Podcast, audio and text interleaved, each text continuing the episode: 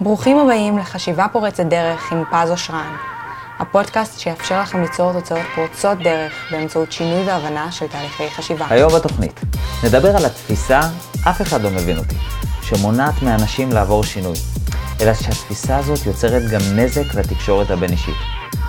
מה זו בדיוק התפיסה הזאת? וכמובן, מה אפשר לעשות? על כל זה ועוד. נדבר היום בתוכנית. יישארו איתנו.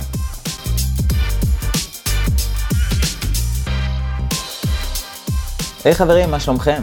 ברוכים הבאים לפודקאסט חשיבה פורצת דרך. למי שלא מכיר אותי קוראים לי פז אושרן, אני מאסטר ומורה לתחום הזה שנקרא NLP, בארצות הברית גם מאסטר בהיפנוזה. מחבר סדרת הספרים רבי המכר איך להיות מגנט חברתי, יש לי בית ספר ל-NLP בתל אביב, קליניקה בראשון לציון, ערוץ היוטיוב הגדול בישראל בתחום ה-NLP. ואני מגיש לכם כאן את הפודקאסט הזה, חשיבה פורצת דרך, בכל יום חמישי. למי מכם שוותיק, איזה כיף שהצטרפתם, איזה כיף שאתם כאן. אני כל כך אוהב אתכם שאתם מתמידים עד כאן. זה מטורף וזה מדהים וזה אה, מחמיא וזה, וזה כיף, כי מצטברת כבר קהילה ממש של אנשים של התפתחות אישית, אה, שזה אחד הדברים הכי מחממים את הלב בעולם. במה אנחנו עוסקים היום? אנחנו נמשיך את מה שדיברנו עליו בשני הפרקים האחרונים, על כלום לא עובד עליי, תזכורת קלה למי ששכח סלש פספס. אה, יש את אותם אנשים שהולכים לסדנאות והרצאות וטיפולים וכלום לא עובד עליהם. ואומרים, שמע, לא הזיז לי, לא שינה לי, לא יודע, לא פה, לא שם. ויש אנשים שיודעים ליצור פריצת דרך מכל משפט, מכל ספר, מכל הרצאה, מכל קורס. ונשאלת השאלה באמת, מה ההבדל? איך אפשר להגיע למצב שאנחנו אותם האנשים שיכולים ליצור שינוי מכל הרצאה, מכל, ש... מכל טיפול, מכל אפשרות, מכל הזדמנות, ליצור שינוי באמת. לא... אה... כי, כי אולי הבעיה היא לא באמת בסדנה או בטיפול או בספר, הרי באמת יצא לפגוש אנשים שניסו כל כך הרבה מטפלים וכל כך הרבה ספרים וכל כך הרבה סדנאות, שאתה יושב, תופס את הראש ואומר, מה, לא יכול להיות שכל זה לא טוב, כל זה לא מתאים וכל זה לא שינה כלום. כאילו, קשה לי להפיל במרכאות את האשמה על, ה, אה, אה, על הסדנה או על הזה, אלא אולי כנראה זה משהו ב mindset שאיתו אתה מגיע ומשהו התחלנו לחקור. בשני הפרקים האחרונים זה את אותו mindset. מה ההבדל בין ה mindset של האנשים שיוצרים פריצת דרך, שהם אלה שיודעים ליצור שינוי או יכולים ליצור שינוי מכל הזדמנות כזאת, ואותם אנשים שאומרים את המשפט המפורסם, וואלה, כלום לא עובד עליי. זה לא עובד עליי, זה לא שינה לי, זה לא עשה לי את השינוי. אז בואו נתחיל קודם כל באלמנט הראשון, ממש במשפט הזה של כלום לא עובד עליי. והמשפט הזה הוא מאוד משמעותי, ואגב, גם כשבחרתי אותו, זה באמת משפט ששמעתי אותו עשרות, אולי מאות פעמים בקליניקה, כי תחשבו על זה, המשפט כלום לא עובד עליי, הוא מניח שמשהו צריך לעבוד עליך, שמשהו צריך לשנות אותך. ואז זה משאיר אותנו עם השאלה, מי אחראי לשינוי? מי יוצר את השינוי? עכשיו, שלא נבין לא נכון, בעולם הרפואה למשל, אנחנו הולכים לרופא, והרופא אנחנו מצפים שהוא ירפא אותי, או שהוא ייתן לי את, ה, את הרפואה, או את המה לעשות. אבל כלום לא עובד עליי, מניח, זאת אומרת, לפחות בעולם ההתפתחות האישית, ההנחה הזאת שמישהו צריך ליצור לי התפתחות אישית, או מישהו שצריך ליצור לי שינוי, היא הנחה שגויה. כי זה באמת משאיר שאלה, מי קובע, או בידי מי ההחלטה והאפשרות ליצור שינוי והתפתחות אישית? האם זה באחריותי, לצורך העניין הלקוח, הקליינט? האם זה באחריותו, לצורך העניין המנחה? או זה באחריות שנינו. עכשיו, הרבה אנשים פה אומרים באחריות שנינו. עכשיו, אולי אומרים את זה באחריות שנינו, אבל בתוך תוכם, בתוך הלב, הם באמת באמת חושבים, וואלה, זה יותר באחריותו. כן, אני האחריות שלי, הנה זה שהגעתי, והנה זה שעשיתי, וכאלה. אז האמת היא שזה טעות, ואני מאלה שנוטים לחשוב שזה באחריות הקליינט, באחריות הלקוח או האדם או המטופל, אם תרצו לקרוא לזה, למרות ששוב, אני לא אוהב את המילה הזאת, באחריות האדם בלבד. ולא באחריות המנחה, לא באחריות הספר, ולא באחריות ההרצאה, ולא באחריות כלום. זה באחריות הבן אדם בלבד. ואני אומר את זה אגב בתחילת כל קורס, ואני אומר, חבר'ה, תקשיבו, האחריות שלכם היא ליצור פריצת דרך. ברור שאני כמובן אה, עושה את כל מה שאני יכול ואת כל מה שאני יודע ואת כל הכלים שיש לי כדי ליצור להם פריצות דרך, כן, זה בינינו. אבל היום אני אומר, חבר'ה, האחריות היא שלכם בלבד. זאת אומרת, תיאורטית, גם אם היה פה מרצה שכל מה שהוא היה עושה, היה לחזור על אותו משפט שוב ושוב ושוב, ארבע שעות למשך כל השיעור. נניח הוא היה אומר, חבר'ה, אתם יכולים ליצור שינוי. חבר'ה, אתם יכולים ליצור שינוי. אתם יכולים ליצור שינוי, חבר'ה, אתם יכולים ליצור שינוי. ככה, חוזר על המשפט הזה שוב ושוב ושוב, ארבע שעות. רגע, פז, אתה עדיין אומר לי שגם אם היה מרצה כזה, הייתי יכול ליצור פריצת דרך? התשובה היא כן. ברור. עדיין היית יכול ללמוד משהו, ועדיין היית יכול ליצור פריצת דרך. מה, אתה רציני? אם היה לי מרצה שארבע שעות חוזר על אותו משפט שוב ושוב ושוב, התשובה היא כן. גם ממרצה כזה, שלא מחדש כלום, שאומר ארבע שעות אותו משפט, אפשר ללמוד המון. תחשבו, כמה אפשר ללמוד מאדם כזה? אפשר ללמוד קודם כל סבלנות, מהי? כן, כמה סבלנות צריך בשביל להגיד ארבע שעות את אותו משפט, זה מטורף. אפשר ללמוד גם על איך להגיד ארבע שעות את אותו משפט ולא להשתגע. אפשר ללמוד הרבה דברים, כן? אפשר ללמוד גם את המשפט עצמו, כמובן.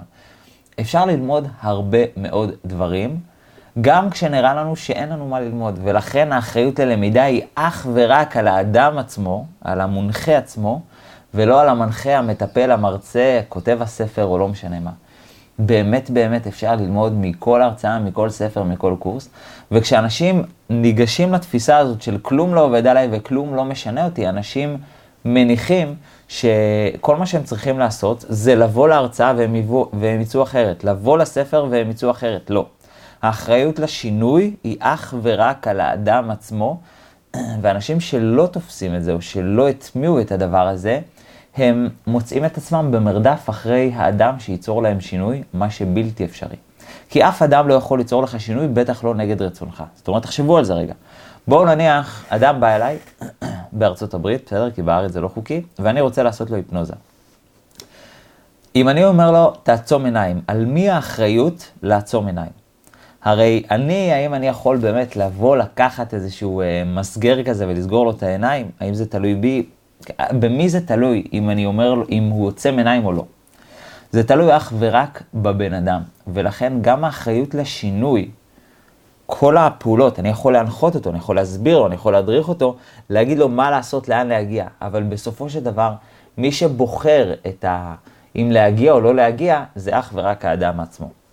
אגב, זה משאיר שאלה חדשה, של למה שאדם יבחר לא להשתנות? הרי על פניו, אם זה מצוין, אם זה טוב לי, אם זה משהו שיעשה לי טוב, למה לבחור לא להשתנות? ועל זה דיברנו בפרק שלם בפודקאסט, על אה, שינויים, שיש הרבה סיבות הישרדותיות למה לא להשתנות ולמה אנשים כל כך מתנגדים לשינוי. תזכרו שפעם, אני ככה תזכורת קלה, פעם שינוי זה היה סכנה. אם אתה הצעת לי להשתנות, לשנות מקום, זה בעצם לצאת מהאזור הבטוח שלי. שאגב, אנחנו לא סתם קוראים לזה אזור הנוחות או, אזור, או האזור הבטוח, כי הוא באמת היה בטוח פעם. השבט שאיתו היית, זה היה בטוח. לעבור לשבט אחר, לעבור למקום אחר, זה סכנה שאנשים יכלו להרוג אותי.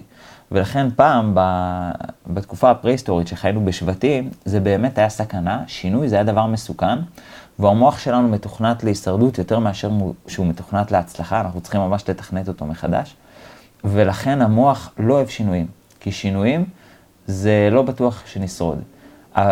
זה אמנם סיכוי גם שנצליח, אבל זה פחות חשוב למוח.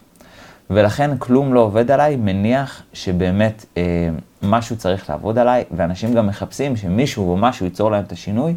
זה לא עובד ככה, אפשר ליצור את השינוי ואת הפריצה הדרך מכל מקום, מכל הזדמנות, מכל פודקאסט, מכל ספר, מכל הרצאה, מכל מנחה, מכל טיפול, מכל דבר אפשר משהו. יש גם הרבה חרטא בתחום, בסדר? בואו נודה, כן? יש גם הרבה... הרבה שר, שרלטנים, וכל אדם שסיים איזה קורס או ספר או איזה כבר קורא לעצמו איזה יוצר אה, פריצות דרך, כן, יש גם הרבה כאלה, ואתם יודעים מה? גם מאלה אפשר ליצור שינויים, בסדר? גם מאלה. כדאי לזהות אותם ולא ללכת אליהם. אבל אם כבר הלכת, אפשר גם ליצור שינויים גם שם, בסדר? זה סתם ככה שתדעו כאנקדוטה. בואו נמשיך, עוד אחד המשפטים המשמעותיים ביותר שמונעים פריצת דרך. תקשיבו, זה מחסום מרכזי לאנשים ש... לא יכולים ליצור פריצת דרך. אנשים שמשתמשים במנטרה, במשפט, אתה לא מבין אותי, או אף אחד לא מבין אותי. זה משפט, אני די בטוח שהרבה אנשים חושבים אותו, שזה אותם אנשים שאומרים כלום לא עובד עליי, כאילו אני לא מצליח ליצור פריצת דרך, הייתי אצל ההוא, הייתי אצל זאת, הייתי אצל זה, עשיתי את הסדנה הזאת, הייתי אצל המנטור הזה, קראתי את הספרים האלה, כלום לא עובד עליי.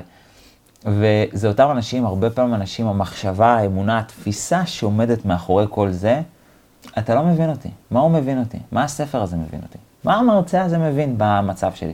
מה אתה יודע על המצב שלי? הוא לא יודע כלום, הוא לא מבין את המצב שלי. גם המרצה הזה, גם המטפל הזה, הוא לא יודע כלום. מה הוא מבין במצב שלי? ואגב, כשיושב אצלי מישהו, אני קצת מתריס, ואני אומר לו, תקשיב, אתה חתיכת שחצן, כן? כאילו, אני עושה את זה כמובן קצת מעודן יותר, תלוי בבן אדם. ואז ישר כזה פותחים עיניים, מה? למה? כי המשפט הזה מניח שאתה יודע מה אני מבין ומה אני לא מבין. תחשבו על זה, כשאדם אומר, אתה לא מבין אותי, זה מניח שאותו אדם יודע מה אתה מבין ומה אתה לא מבין. אבל בתכלס, לי אין מושג מה אדם מבין ומה לא מבין. אני יכול להסביר משהו, עכשיו אני מסביר את הפודקאסט הזה למישהו, אני מסביר, אני עושה הרצאה, אני אפילו עושה טיפול אישי, אדם, אחד על אחד, אני יכול להסביר לו משהו. אין לי באמת מושג, אלא אם כן שאלתי אותו, האם הוא מבין או לא מבין, וגם אם הוא יכול להגיד לי שכן, אני לא יודע אם הוא מבין או לא מבין, וגם אם הוא יגיד לי שהוא לא מבין, יכול להיות שהוא כן מבין.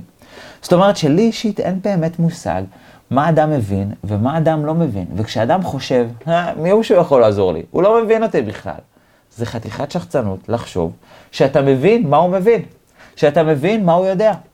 אין לך מושג, אתה לא יכול לדעת, אין, אין לאף אחד מושג, בסדר? אני תופס את עצמי, אגב, אדם עם יכולת לקרוא אנשים, ואין לי מושג מה אנשים חושבים, בסדר? אין, אין לי יכולת לדעת מה הם מבינים, מה הם לא מבינים, אני יכול יותר לנחש, יותר סבירות, להגדיל סבירות וכן הלאה, אבל באמת באמת לדעת מה הם מבינים, אם הם לא אמרו לי מפורשות, וגם שם הם יכולים לשקר לי, אם הם לא הסבירו לי מפורשות מה הם הבינו, ואני אראה שזה ממש מסונכרן למה שהסברתי, אין לי שום מושג ושום דרך לדעת אם הם באמת מבינים את הנקודה שלי או לא מבינים את הנקודה שלי.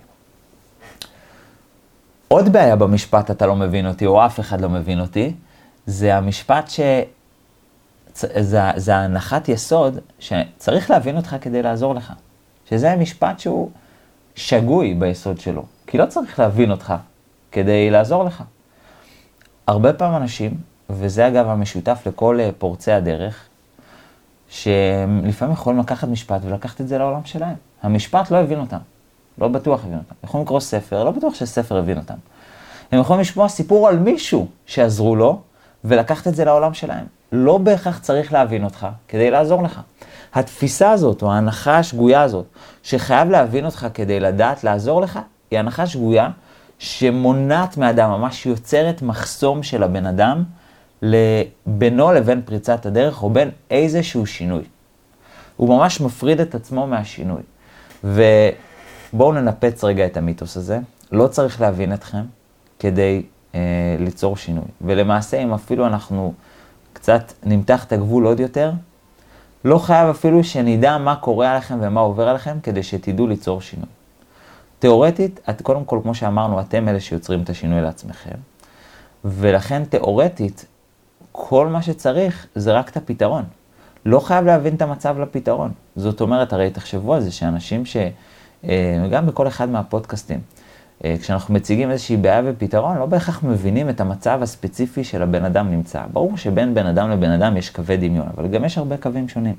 להגיד שצריך להבין את כל האדם ואת כל המקרה האינדיבידואל הזה, זה שגיאה חמורה לחלוטין, זה מיתוס שכדאי לנפץ אותו כבר עכשיו. כי לא צריך להבין את המצב, צריך רק להבין איך להגיע לפתרון. אם נקביל את זה לתחום תוכן אחר רגע. אם אני רוצה ללמוד לעשות כסף, האם אותו אדם שיודע לעשות כסף צריך להבין עניים, צריך להבין מה זה עוני, זה שגיאה חמורה וזה שטות גמורה וזה נרטיב שאולי יפה בסרטים, אבל הוא לא קשור לחלוטין. שזה אומנם אגב נכון שהרבה מאוד עשירים בארצות הברית הם uh, היו עניים פעם, או התחילו ממקומות ש, של חוסר כסף, אבל זה לא מה שצריך להבין את המקום הזה, וזה לא מה שצריך להיות במקום הזה. כשאדם רוצה לעשות כסף, הוא יכול לעשות כסף. לא צריך להבין את המקום שלך, לא צריך להבין מה זה להיות עני, לא צריך להבין מה זה אה, לא לעשות כסף, לא צריך להבין את הדברים האלה. צריך בסך הכל להבין איך עושים כסף. ואם נקביל את זה לתחום תוכן נוסף, אדם, למשל, שרוצה אה, אה, לשפר את הבריאות שלו, רוצה להיות בריא, רוצה לשמור על כושר, לא צריך להבין אדם, לא צריך להיות במקום הזה, שהוא לא, אה, לא שומר על כושר, או שהוא לא בריא, או שהוא מתפתה. הוא רק צריך להבין איך מגיעים למצב ששומרים על כושר. איך אתה מגיע למצב שאתה באמת שומר על הבריאות שלך, שיש לך מה שנקרא vitality, אה, אה, כוח חיות, שאתה, יש לך חיות, איך אתה שולט בעצמך, איך אתה בעצם אה, אה, גורם לעצמך לאהוב מאכלים בריאים. דרך אגב, יש לנו פודקאסט שלם על זה, אנחנו נדבר על זה בהמשך. אבל אה, אה, איך אתה גורם לעצמך באמת לפתח אורח חיים בריא. אני לא צריך להבין מה זה אורח חיים במרכאות חולה. אני לא צריך להבין מה זה אורח חיים אה, של בטטה. שכל היום בספה ואוכל junk food, אני לא צריך להבין את זה. אני רק צריך להבין מה זה אורח חיים בריא, אני רק צריך להבין איך לשמור את זה, איך להביא את עצמי למצב שאני רוצה לשמור על זה, שאני שומר על זה. וזהו, זה כל מה שאני צריך. לא צריך להבין את המצב שלך. לא צריך, אני לא צריך להבין אותך, על אף אחד לא צריך להבין אותך. גם לא, לא, לא חייב שאתה תבין את עצמך, צריך להבין מה אתה רוצה, צריך להבין אולי מה המצב, אבל להבין אותך, התפיסה הזאת של אף אחד לא מבין אותי או אתה לא מבין אותי, היא תפיסה שגויה. א', אין לך מושג באמת מה אתה מבין, וב', לא צריך להבין אותך בשביל למצוא פתרון. ולכן התפיסות האלה הן לא רק שגויות, הן גם מונעות מאנשים להגיע לפתרון. הן מונעות מאנשים להגיע באמת ל, אה, אה, לשינוי שהם רוצים או לפריצת דרך. כי מה שהמשפט הזה יוצר, הוא יוצר ממש מחסום. הוא יוצר חומה ביני לבין האנשים שבאמת רוצים לעזור לי. יש אנשים שרוצים לעזור לכם. יש גם אנשים שלא. שוב, דיברנו על זה במנגנוני הגנה, אבל יש אנשים שרוצים לעזור לכם. וכשאדם אומר, אתה לא מבין אותי, הוא יוצר ממש מחסום, הוא יוצר חומה שמפרידה בין האדם שרוצה לעזור לבין האדם שרוצה עזרה, או צריך עזרה. זה ממש יוצר מחסום, זה ממש מפריד בין השניים. ואז כשאני פרוד מאותו בן אדם, למה שאני אקשיב לך? מי אתה? אתה בכלל לא מבין אותי, אז למה שאני אקשיב לך? גם אגב העצה שלך שווה זהב. גם אם העצה שלך יכולה לעזור לי בטירוף, לשנות לי את כל החיים, להפוך לי את העולם, למה שאני אקשיב לך? אתה במקום שונה, אתה מעבר לחומה, אתה במקום אחר. אתה לא במקום שלי, ולכן אני לא ארצה להקשיב לך, אני לא אוכל להקשיב לך.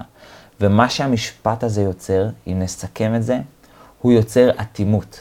אדם ממש אוטם את עצמו לעצות אחרות, לתובנות אחרות, לדרכים אחרות. הוא ממש אוטם את עצמו. ולכן, דרך אגב, כש... אם נחזור לשאלה שאיתה פתחתי את סדרת הפודקאסטים האלה, את שלושת, הפוד... את שלושת הפרקים האלו, אה, באותם אנשים שהיו אצל כל מיני אנשים וכולם, ואף אחד לא עזר להם. אה, ובאמת אני חושב ומאמין בזה בלב שלם, שלא עשיתי משהו שהם לא ידעו לעשות. הדבר היחיד שעשיתי זה רק עבדתי על מנגנוני הגנה, ואז עשיתי, נראה לי, את אותן טכניקות, או את אותם, אה, זאת אומרת, בסופו של דבר, אנשים שאני תופס מהם לא הצליחו לעזור לאותם אנשים. לא באמת, אני חושב, כי הם לא טובים בתחומם, אלא הפספוס היחידי או ההבדל היחידי זה רק הזיהוי של מנגנוני הגנה. וזה מנגנון הגנה, אתה לא מבין אותי, אף אחד לא מבין אותי. החומה הזאת זה מנגנון הגנה. אה, בסך הכל חשוב שנבין רק מפני מה הוא רוצה להגן עלינו. הוא, הוא מגן עלינו מפני אנשים שרוצים להוליך אותנו שולל. הרי בסופו של דבר מישהו מבחוץ ש, שמליך אותנו, ש, שמוליך אותנו, סליחה, הוא כאילו לא מהשבט שלנו. הרי פעם, כשחיינו בשבטים, זה היה מאוד סכנה לסמוך על אנשים שהם לא מהשבט שלנו. ואם אתה לא מבין אותי, במרכאות, מה שתת המודע מבין, אתה לא מהשבט שלי. ואז זה מסוכן שאתה תוליך אותי, ולכן אני לא רוצה לסמוך עליך ואני לא רוצה לסמוך על המילה שלך. ולכן אני לא רוצה שתוביל אותי. שוב, לא בצורה מודעת, כן? אנשים שעושים את ההחלטה הזאת ואת ההבנה הזאת, הם עושים את זה לא בצורה מודעת, הם עושים את זה הרבה פעמים בצורה לא מודעת, תת המודע סך הכל רוצה להגן עליהם. ולכן כשהם כבר עושים את ההחלטה הזאת, או את השינוי הזה, או את, ה, אה, אה, או את התפיסה הזאת של אתה לא מבין אותי, הם בעצם יוצרים חומה. ולכן איך שאדם נאטם, איך שאדם מפתח מנגנון הגנה, הוא כבר יוצר את החומה הזאת, והחומה הזאת היא בסך הכל באה להגן לבן אדם.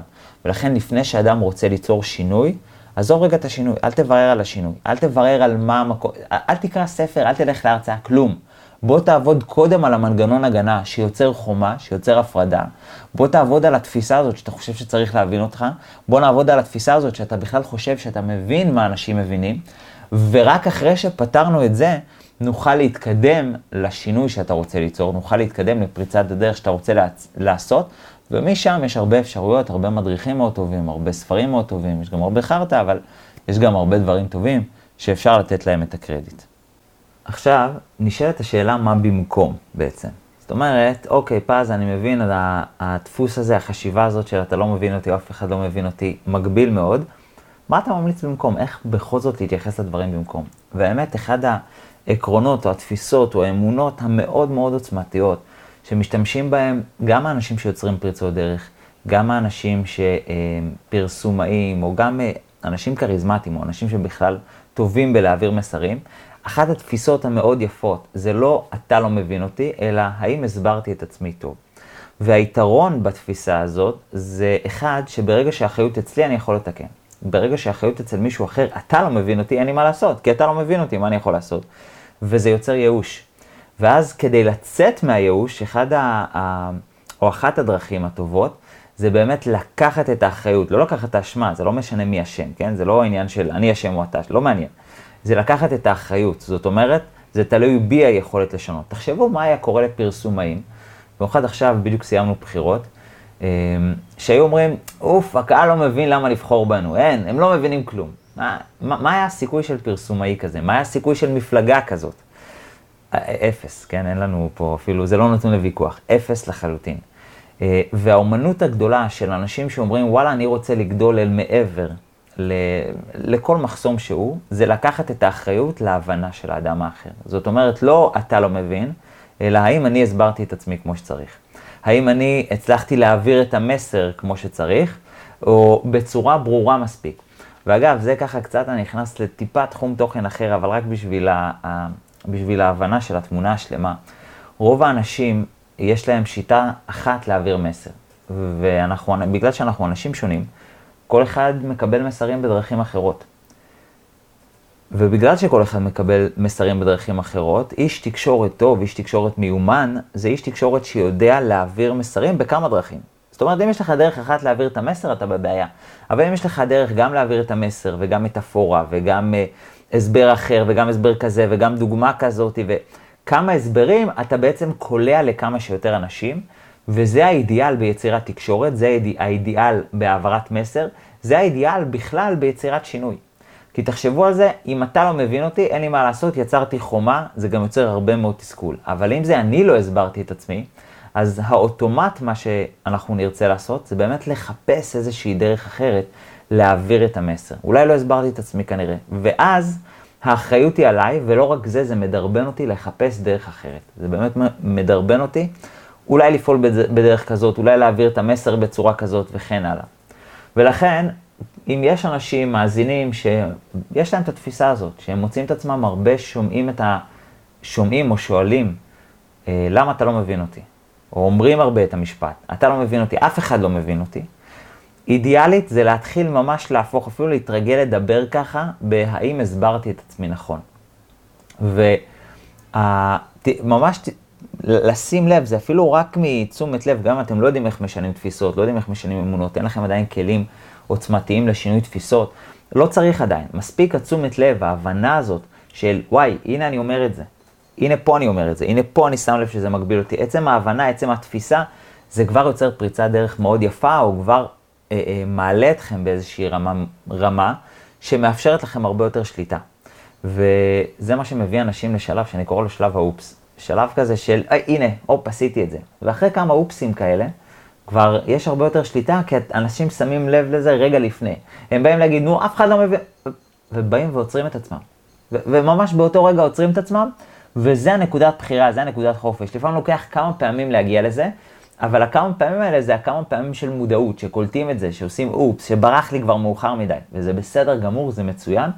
אה, ואחרי כמה פעמים כאלה כבר המוח מבין, אוקיי, יש פה משהו שצריך לשים לב אליו, אה, צריך לשים לב אליו, אז בפעם הבאה שזה קורה, בואו נשים לב אליו.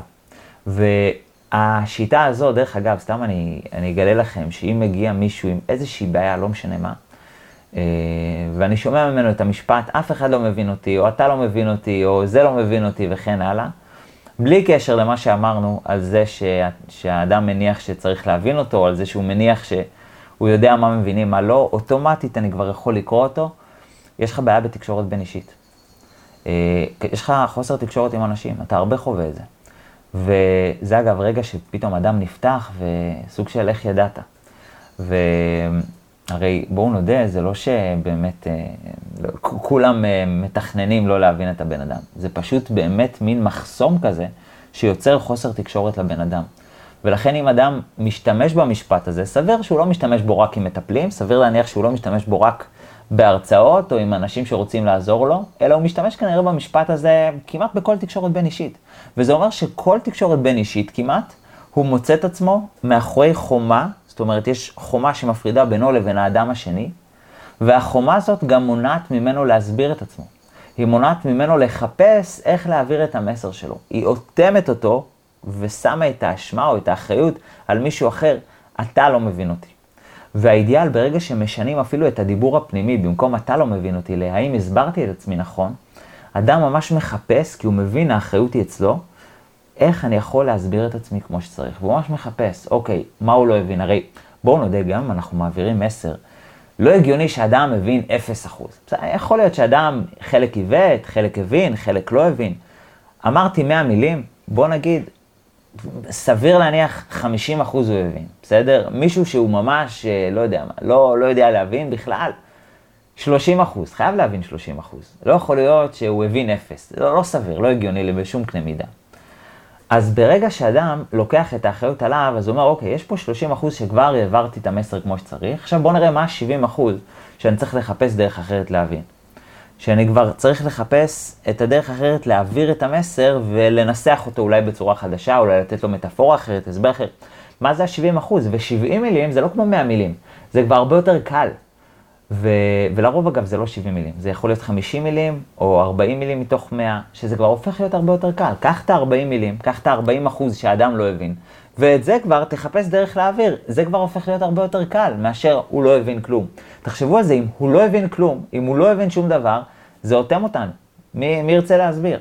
אבל באמת באמת לא הגיוני שאפס אחוז מכל המסר שרצית שיבינו, הוא לא הבין. לא, לא סביר לי בשום קנה מידה. כי מסרים עוברים, בסדר? גם, אה, לא חייב בצורה מילולית, אפילו אם לא תגידו כלום. בצורה לא מילולית. אז יכול להיות שהוא לא הבין הכל, ו-90 ומשהו אחוז הוא לא הבין. אבל משהו הוא הבין. וברגע שאנחנו תופסים את זה, אז זה כבר גם נותן לנו, אה, זה מדרבן אותנו ממש להבחין איזה מהמסרים שהעברתי עברו כמו שצריך, ואיזה מהמסרים שהעברתי, אני צריך לחפש דרך אחרת להעביר אותם.